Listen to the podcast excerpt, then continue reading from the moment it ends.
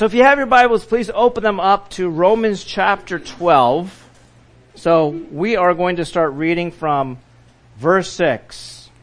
Having then gifts differing according to the grace that is given to us, let us use them. If prophecy, let us prophesy in proportion to our faith. Please pray with me. Father in heaven, thank you. Thank you for your holy word. And Lord, we ask again, can you help us, Lord? These things called spiritual gifts, they are challenging. It's something that each and every one of us as born again Christians, we desire, we want to know about, but there's such ignorance, it seems, at times. I know for me, I need a, a, a dose of reality of what your word says. I, I need to continue to read and feed upon your word. I need to see these things and pray through these things and see what you have to say in your opinion and forget a lot of the, the false opinions out there, Lord. But help us, God. Open up our understanding of your word. Help us to see the gifts that you've given to us. Help us to see your gifts at work, your grace poured out through your body. Beautify your bride, Lord. Do that even today. Continue your holy work upon us, in us, and through us, for we ask in Jesus' name. And all God's people said, Amen. Amen. You guys could have a seat if you would, please. Again, I'm going to leave it here if anybody wants to get the spiritual gifts printout, which you'll need later on for the journey. So as we continue in our teaching in our series on spiritual gifts, there's a lot to, to, we can cover, and I I'm going to be giving you a lot of what we might call FAQs. Anybody know what FAQs are? Okay, frequently asked questions. Okay, the who, what, where, when, how, whys of spiritual gifts and I'm going to show you what the Bible says. Now today, we may cover a lot of things that were, let's say, how do you call it? we, we may dispel some myths. We may do some myth busting. You guys remember some of those shows? Yeah, Mythbusters, right? It's like, it's popularly known as this, but we're going to show you through science or through today, through the Bible, what God says. Okay, so we're going to cover a lot of those kind of things here today. Again, look at Romans 12 verse 6. I'm going to primarily focus on one word today. It says, having then, what? Gifts. Gifts. This one word gifts, we're going to dig into. But I'm going to open up with a quote from a guy named Max Lucado. Anybody hear of Max Lucado? Here's what he said one time. You aren't an accident. You weren't mass produced. You aren't an assembly line product. You are deliberately planned, specifically gifted, and lovingly positioned on this earth by the master craftsman. Max Lucado. I love that. That one line there. Specifically gifted. Think about that, church. You have been specifically gifted by the master craftsman. So a quick recap as we continue on and continue forward into chapter 12. Think about this. God's grace through spiritual gifts flows through a person who, verse 1, we looked at, well, first of all, you're a born again Christian. Okay. By the time you get to chapter 12, it's that God willing through all the, the teaching that you believe and receive and accept that. Repent from your sins. He's going to give you what? a new life, you don't go back to what? That old life, right? Now you're born anew, born again. You're born again Christian. And the verse 1 mentions about your body being dedicated to God. Just putting it in real simple, succinct words here. Now, spiritual gifts, why ain't they flowing? Anybody ever ask themselves or ask God or ask others about that? It could be one of these things here. So when you look at strategically how the Bible is laid out, you don't want to just cherry pick a verse or a word where you want. Look at the context of the text. By the time we get to chapter 12, chapter 12 is all about what? Application, baby. After applying the information, chapters 1 through 11, now you got the application. Okay? The information before the application. That's always how the Bible's laid out. So you become a born again Christian. And in verse 1, you're dedicating now your body as a living sacrifice. Your whole body. If God's got your whole body, does He have your ears? And if you get convicted of the stuff that you hear, I used to be a DJ. I can't listen to the potty mouth music I used to listen to. Anybody convicted once you became Christian? before, before becoming a Christian, how many of you, you were like me, you weren't convicted at all. Right? He's got your body now and he wants your ears. How about your mouth? You go to say something, uh, oh, thank you, Holy Spirit, for correcting me. Is that any of you all? amen, amen, right? He's got your mouth. How about your feet? I can't go in that place no more. Is any of you all? He got your body. He wants you to dedicate your body to Him as a what? A living sacrifice. That's verse one. And now, verse two, don't be conformed to the world, but be what? Transformed by the renewing of your mind. Remember we learned this? Everybody do this. Okay? So sometimes this is your problem. You're pointing to your problem. You married people, don't be pointing. Can I say? and don't point to the wife, okay? So a lot of times our problem is here. What's between my fingers, what I'm pointing at, I need to renew my mind. And the Holy Spirit comes to live within the born again Christian and constantly convicts you. Constantly. Is that any of you all? It's like, ah, that, where did that thought come from? Oh, repent of that thought. Help me. So your body's dedicated to God, a living sacrifice, and your mind, now you need to surrender that you would have a renewed thought life that the Holy Spirit would give you what? His holy thoughts. And that's every born again Christian. And then verse 3, we looked at not thinking so highly of ourselves, but have a sober estimate. Be sober minded. Have a sober estimate of self. Why? Because we're going to get to spiritual gifts. I want God's grace through the gifts to flow upon and into, but through me. Is that any of you all?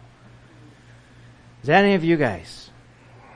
If you want that, if it's not flowing, if God's Spirit's not flowing, you're already a born again Christian, as it says here. You're already dedicating your body to Him, a living sacrifice. You're already surrendered to the Spirit to renew your mind, to change and transform you, to no longer be like the world, not conform to the world, but that He would renew your mind, transform you, metamorphosis from within, like the caterpillar turned to the butterfly. And you're not thinking so highly of yourself, but you have a, a lower estimation of yourself. He sobers you up. Jesus ever sober anybody up here? Oh, he does that to me all the time. And that's a good thing. That's a holy thing. So now what? Now why? So now his living water, his gifts can flow through us. Because he loves you, but he loves the person around you, surrounding you, who he has you working with, your coworkers, your friends. And he wants to reach them through who? Don't look at me, don't point to me. He wants to reach them through you. That's why you know them. That's why he put you there. Anybody know that? Consider yourself like a missionary. So he wants the living water, his spirit to flow through you. Okay? But oftentimes I might find that I'm thinking too high of myself and the spirit will be quenched.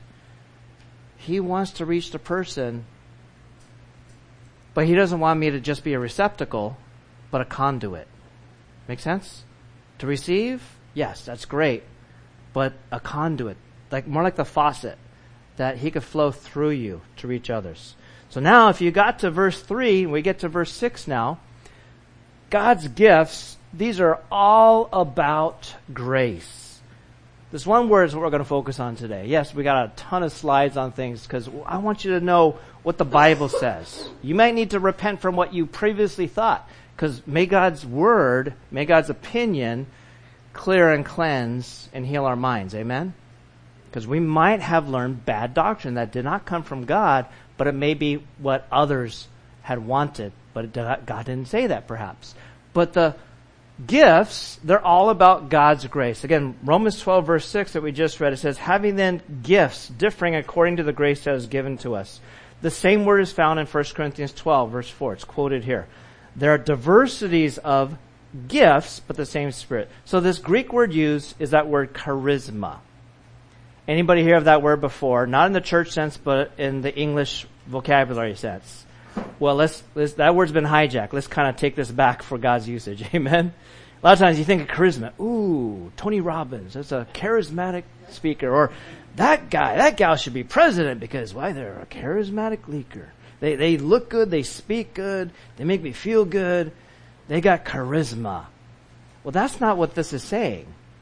Because if we think that's the definition of what God's saying, then you know, all of us are kind of down and out for the count. Like, ah, God, you can't use me. You're telling me that I need to be a preacher of your word of truth, well, I'm not like that leader. And we look at the world's definition and the world's estimation. That's not the way that God wants us to look and to see and to think. Amen? So this word for charisma, it's different. It literally means gift of grace. You can't learn it. You can learn how to use it, but it's not like you gotta go and get an education to be supernaturally empowered. You're just empowered. Like Acts chapter 1, Peter not empowered. Acts chapter 2, Peter empowered. What happened in between? Not much time. yeah, the Holy Ghost, bam, empowered. Jesus even said in Acts 1, not many days from now you shall receive what? Power. The Greek word is dunamis. It's a bam, dynamite, dynamic, explosive growth. And then we see him preaching in Acts chapter 2, souls get saved. Before then, just about everything that came out of Peter's mouth was wrong. He's a picture of the flesh. He's chopping off ears. She's like, I'm sorry. He's, yeah, that's my boy. I mean, put that back. Oh, ah, yeah. Heal that. and that could be me and you using the sword of the Spirit sometimes to just chop off ears. May we not do that. But the Lord used Peter. What changed between Acts chapter 1 and Acts chapter 2? I'll tell you what it was. Power. We see explosive growth. About a week worth of time between the crucifixion of Christ which occurred on what day of the week or what day of the calendar year? Passover, Pesach, to Pentecost. That's Acts chapter 2. How many days? 50 days. Pentecost, 50 days. Seven weeks, okay? Seven times seven is how many? Plus one day. 49 plus one. 50 days between the, the time of Jesus crucified and Acts chapter 2, the day of Pentecost. Peter didn't have time to go to seminary, as we call it, or get a biblical knowledge and understanding. What happened? What transpired between Acts 1? No power. Everything he says was basically a work of the flesh. And Acts chapter 2. I'll tell you what transpired, what gave him that power. Charisma. The gifts of the Holy Spirit. And now when he's opening up his heart and his mouth, he's quoting scripture the text is now quoting in context. The author the Holy Spirit who wrote the scriptures now delivering it through Peter's heart and mouth with what? Power. And then people's hearts were cut. What do we do? He tells them to repent. And then what happens? People get saved. Well, there's no time for him to get a formal education. There's no time to learn how to speak better, Peter. You're a country bumpkin. Learn how to enunciate and pronounce your words. That's not the case. What was it? It was power. And the good thing about this, ladies and gentlemen, is that that power is available to you and me through the cross of Christ, through Jesus Messiah, Him and His work. Amen? And I'm not a dispenser of it. Please understand that. None of us are. It comes from Jesus. It's a gift, and it's a gift of the Holy Spirit. But the word used is this word charisma. It's literally a gift of grace. The Greek word for grace is charis. Anybody know any girls named Charis?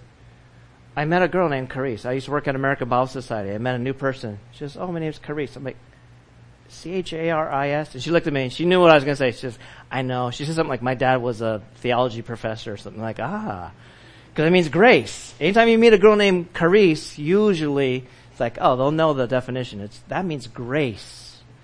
That's the root of this word for gifts of the Holy Spirit. It's a gifting of grace. And can you work for grace? No. Do you deserve grace? Who here deserves salvation? Nobody. Who here deserves the gifts of grace? Nobody. They're given to you. Why? Because we have a gracious God. We don't deserve it. You don't have to work for it. Doesn't matter if you fast and pray. You gotta fast more to get the better gift. You gotta do this. You gotta give more. You gotta go more. No, that becomes a work of the flesh. And the flesh profits what? Nothing. So it's just God's divine grace. We want to cover that first. So God wants you and I to be, let's say, well informed about His grace through spiritual gifting. Here's what it says in 1 Corinthians 12 verse 1. Again, this is like a lot of FAQs about spiritual gifts today. Now concerning spiritual gifts, brethren, I do not want you to be ignorant. So God wants you to not be ignorant.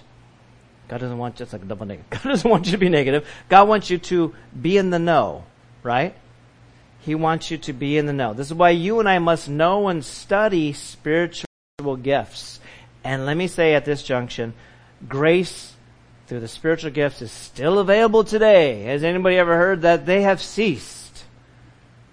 None of you guys? Okay, good. I don't have to clean up bad doctrine. So just in case, and because this is being recorded on, and put on video, this grace is still available for you today. Peter said in Acts 2, repent and let every one of you be baptized in the name of Jesus Christ for the remission of sins, and you shall receive the gift of the Holy Spirit. For the promise is to you and to your children, and to who else? He says, and to all who are afar off. Guess who that is? You and me those that are afar off. As many as our Lord our God will call. Acts 2, 38 and 39. So there's a group of people, they're, they are, I would say you'd have to look and test each person, but they're for the most part, they're born again Christians, but they're considered cessationists. They believe certain gifts have ceased. They'll use typically 1 Corinthians 13, 8 through 12 to claim certain spiritual gifts have ceased, but that's a bad interpretation. That's not, that's me mouth. That's not good. Here's what it says in 1 Corinthians 13 verse 12. For now we see in a mirror dimly, but then face to face. Now I know in part, but then I shall know, just as I also am known. So the then refers to then when you and I are in heaven face to face with the Lord. If you go back, you look at the context, it's not saying that when things are perfected. It's the then. It's not, I'm going to be perfect here on this planet earth in this body of Christ. Anybody know you ain't perfect. Anybody know you ain't going to get perfect in this body. But when you're boom, dead and gone, or Jesus comes and takes us home, we'll then be perfected. We'll then be seeing Him face to face. Then we won't need spiritual gifts. Make sense? That's the context of 1 Corinthians 13. So again, you and I must know and study these spiritual gifts. Let's move on. Spiritual gifts are God's grace given to us. Again, having then gifts differing according to the grace that is given to us. Let us use them. So God wants to give you this gifting of grace. He's the giver. He wants you to simply receive this gift. Anybody like receiving gifts? Come on. A couple of you, there's a couple of truthful people. Who here likes gifts? Everybody likes gifts. Now, if you've been given a gift, how many times do you just let it sit there on the counter? You won't open it up. I know my wife, I gotta be careful. If I have a gift for her at home, she won't go to sleep. She'll like go through the whole house. Sometimes I'll just jokingly say, I got something for you. well, she's gonna go through the whole house. Cause I learned I can't even say that.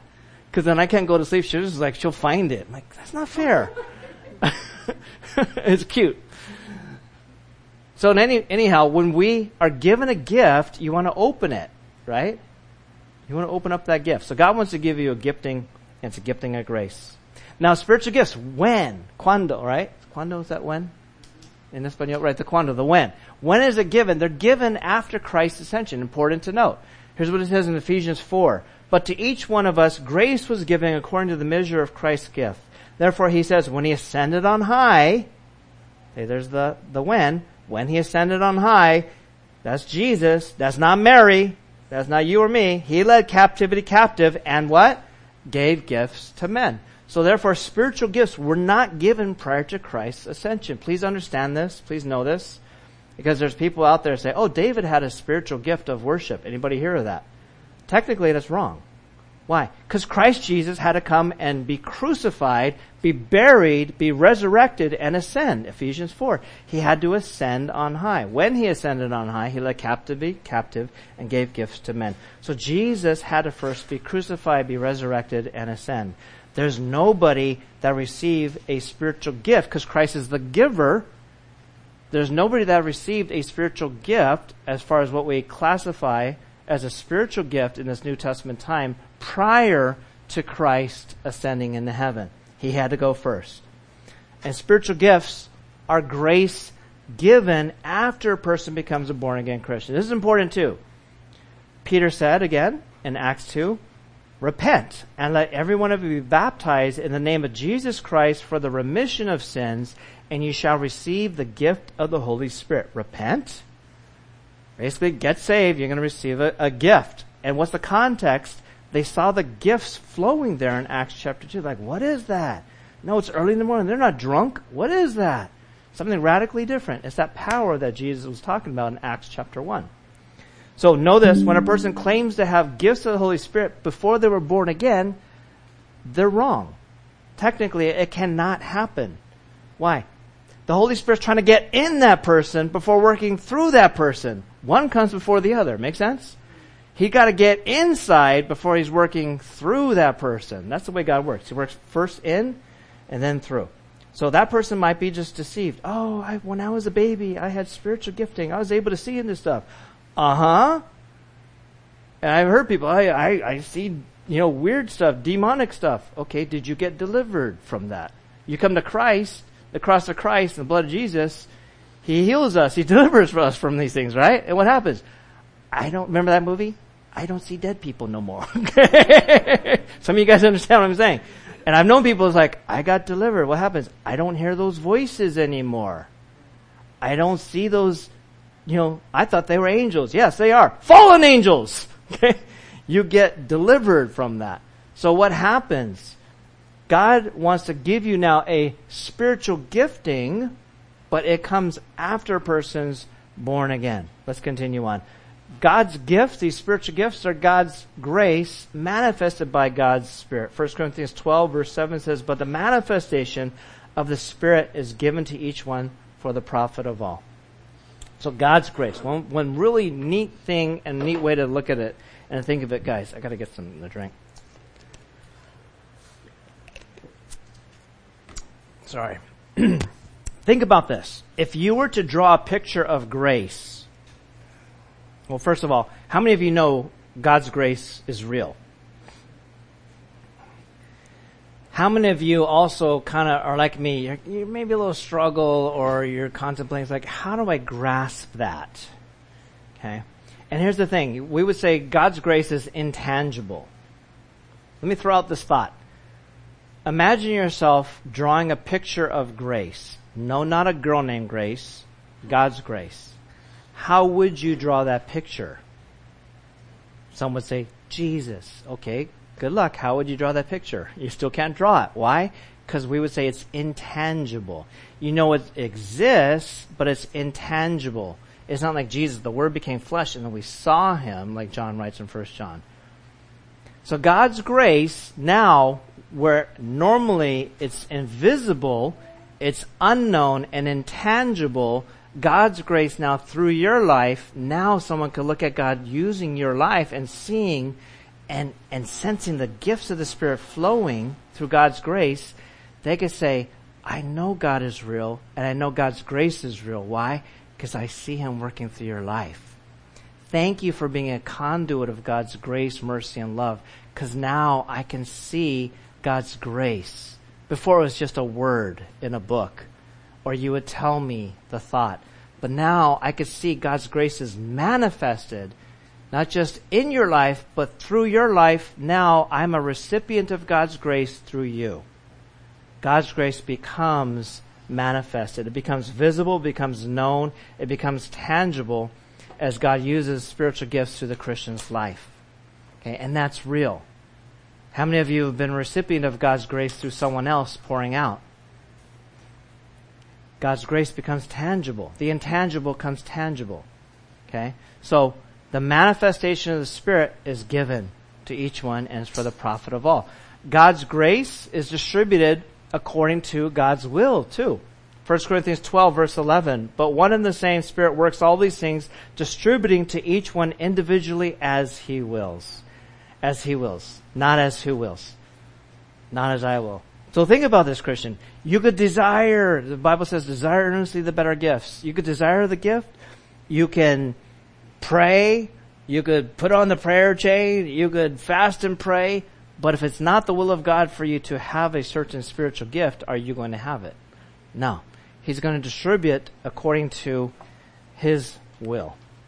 Spiritual gifts are also grace to help determine where you fit in the church to please God It's extremely important. 1 Corinthians 12 says, But now God has set the members, each one of them in the body, just as He pleased. See, this is a problem we have as Christians. Sometimes I want to fit in the body where I please. And for me, it was not standing in front of people speaking and teaching the word. It was like, I want to do computers for Christ. I want to be a guy behind the scenes. I wanted to assist. I did really good at that in the world. And it was my will, because there's a will of God and the will of man. Anybody know that? and they're not the same. Anybody know that? and that's where Sometimes you might be like that. I wanted to please myself. That's where I wanted to serve. That was my will, where I pleased myself really. But that was not what God wanted. Anybody know that God's shaking them up? Taking you out of your comfort zones? He wants you to be where He wants to fit you so that you could function and you gotta know your spiritual gifts so you know where you fit in the body of Christ, in the church, how He wants you to function, and the spiritual gifts will show you how you function. So today, this is like a lot of the nuts and bolts, a lot of the FAQs, so to speak, but this is real stuff that we need to learn. So this is how you're going to de- determine how you can confirm God's will for where you fit in the church.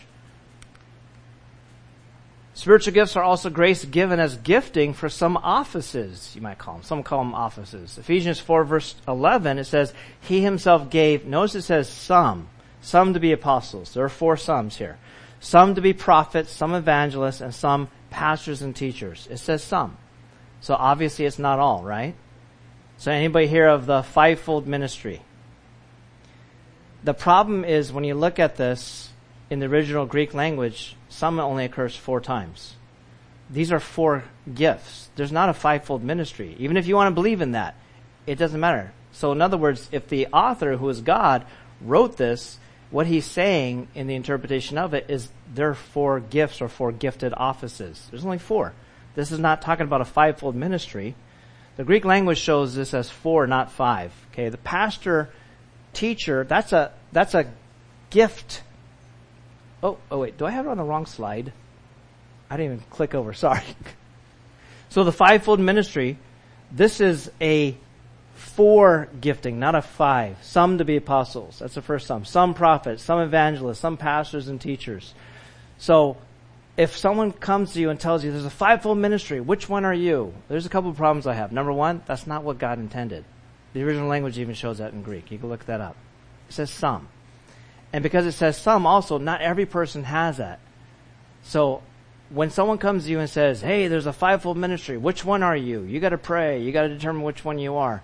And this is challenging because more than half of Christians do not want to do public speaking. Let me prove this right now. Statistically in this room, there's going to be a whole bunch of you. How many of you here love public speaking? One. He's a teacher working for a Department of Education. Two. How many of you, you're like, no way when it comes to public speaking? Raise your hand up. A lot of people, you know, that was me too. So be flexible and open for what God can do. He could change you. One of the challenges if people are calling this a fivefold ministry and determine which one are you, these are all speaking type of functions. And that, what does that do? That legalistically makes that person sit there and feel like, ah, I guess God, there's no way for me to do that. Okay? And so don't let that happen to you. Let's continue on. Spiritual gifts are also grace to serve people in the church. 1 Peter 4 says, as each one has received a gift, minister it to one another as good stewards of the manifold grace of God. In Romans 12 again, like we're at here, having then gifts differing according to the grace that is given to us, what do you do with that grace? It says, let us use them. And do you know this? By serving God, you're a minister of God's grace. I could be a minister of God's grace? Yes. If you allow Him to use the gifting, get to know your gifting, then I'll show you where you fit in the church and how you should function kind of makes sense, right? Is this making any sense? Is this helping anybody? Hopefully it's helping. It helps me. Spiritual gifts are also grace given for the profit of all again. But the manifestation of the Spirit is given to each one for the profit of all. Hey, spiritual gifts are not for self. There's only one, we might call it selfish spiritual gift. It's, it's maybe a bad way to look at it. Which gift is that? The gift of tongues, if you want to call it that. Why? Because that's your prayer language. You go in your prayer closet, okay?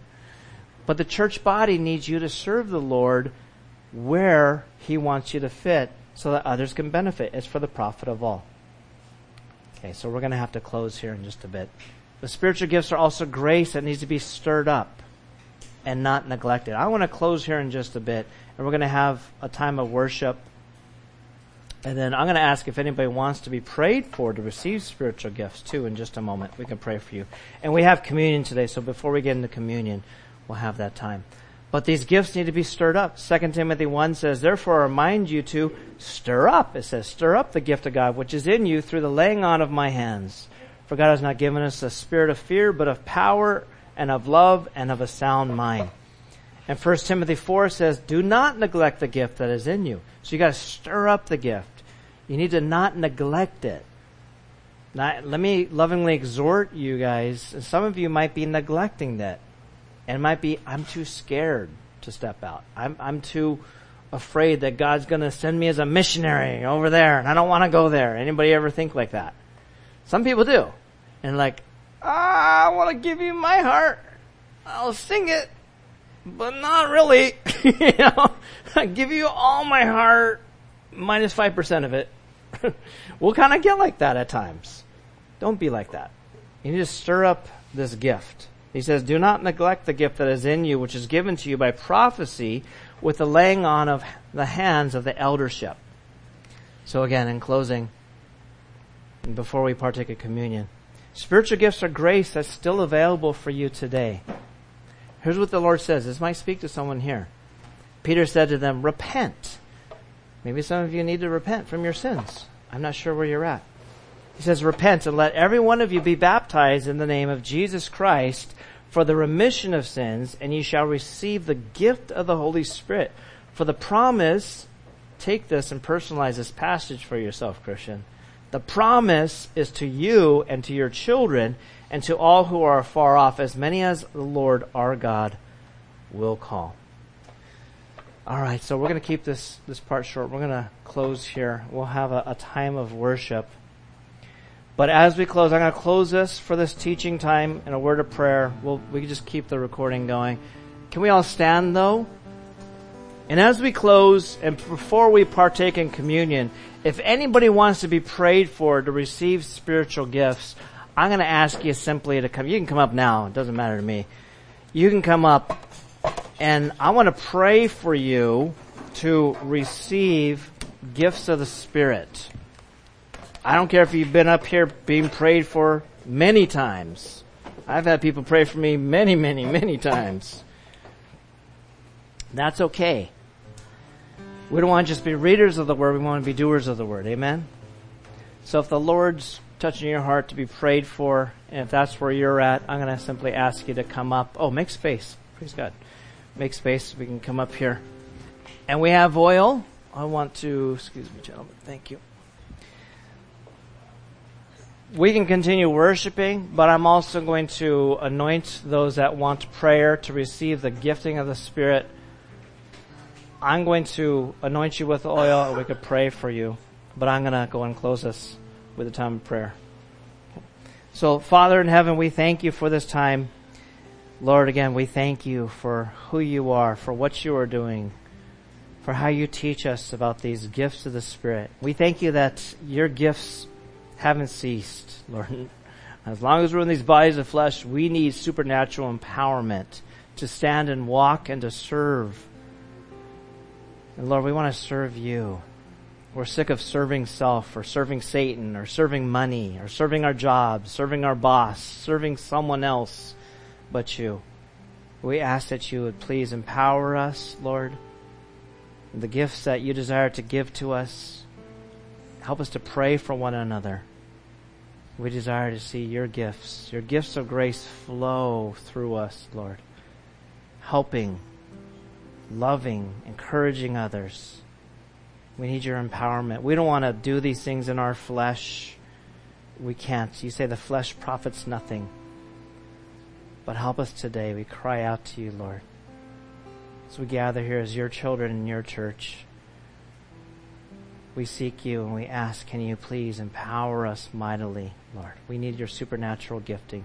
We need your power just to stand as a Christian in New York City in this ungodly world and ungodly age that we live in. Empower us mightily, for we ask in Jesus' name. Amen.